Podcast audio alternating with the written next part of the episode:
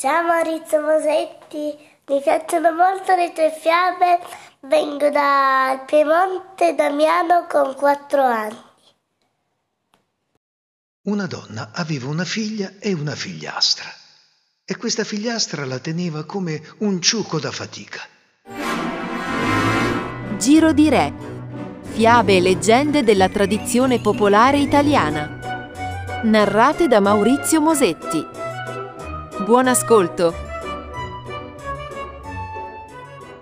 La fiaba dei gatti.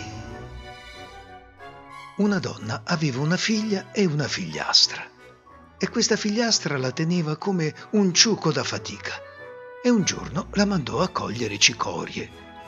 La ragazza va e va e invece di cicoria trova un cavolfiore, un bel cavolfiore grosso grosso tira il cavolfiore, tira, tira, e quando lo sradicò, in terra s'aperse come un pozzo.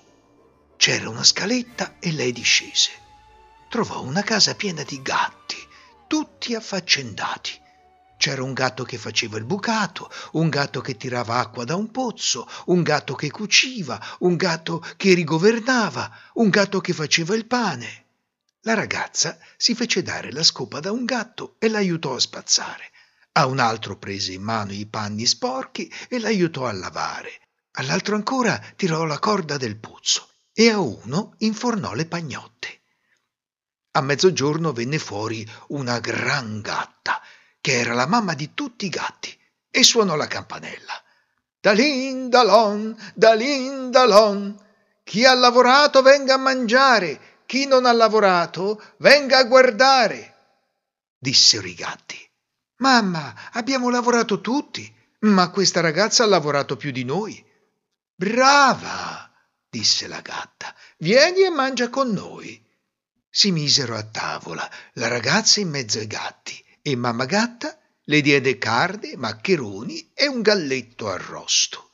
A suoi figli invece diede solo fagioli ma alla ragazza dispiaceva di mangiare da sola e vedendo che i gatti avevano fame, spartì con loro tutto quello che mamma gatta le dava. Quando si alzarono, la ragazza sparecchiò tavola, sciacquò i piatti dei gatti, scopò la stanza e mise in ordine. Poi disse alla mamma gatta: Gatta mia, ora bisogna che me ne vada, e se no mia mamma mi sgrida. Disse la gatta. Aspetta, figlia mia, che voglio darti una cosa. Là sotto c'era un gran ripostiglio. Da una parte era pieno di roba di seta, dalle vesti e gli scarpini, dall'altra pieno di roba fatta in casa, gonnelle, giubbetti, grembiuli, fazzoletti di bambace, scarpe di vacchetta. Disse la gatta, scegli quel che vuoi. La povera ragazza che andava scalza e stracciata disse, dammi un vestito fatto in casa, un paio di scarpe di vacchetta e un fazzoletto da mettere al collo. No, disse la gatta, sei stata buona con i miei gattini e io ti voglio fare un bel regalo. Prese il più bell'abito di seta, un bel fazzoletto grande, un paio di scarpini di raso, la vestì e disse Ora che esci, nel muro ci sono certi pertugi, tu ficcaci le dita e poi alza la testa in aria.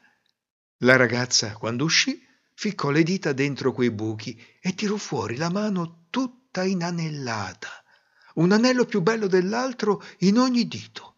Alzò il capo e le cadde una stella in fronte. Tornò a casa ornata come una sposa.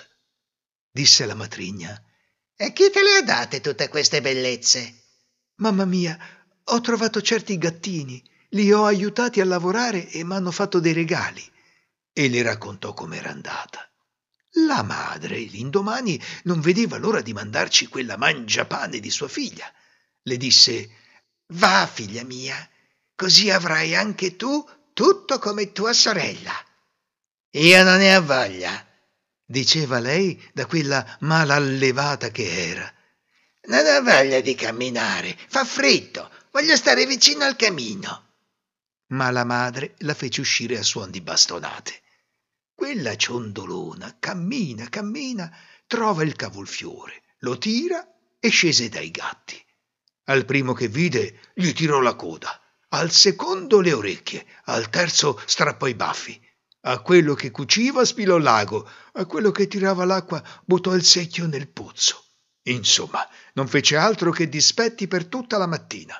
E loro miagolavano, miagolavano. A mezzogiorno venne mamma gatta con la campanella. Dalin dalon, dalin dalon, chi ha lavorato venga a mangiare, chi non ha lavorato venga a guardare.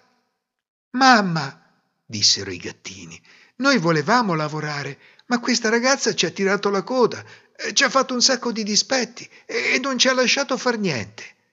Bene, disse mamma gatta, andiamo a tavola. Alla ragazza diede una galletta d'orzo bagnata nell'aceto e ai suoi gattini maccheroni e carne. Ma la ragazza non faceva altro che rubare il mangiare dei gatti. Quando s'alzarono da tavola, senza badare a sparicchiare né niente, disse a mamma gatta: Beh, adesso dammi la roba che hai dato a mia sorella. Mamma gatta allora la fece entrare nel ripostiglio e le chiese cosa voleva. Uh, quella veste là che è la più bella, quegli scarpini che hanno i tacchi più alti.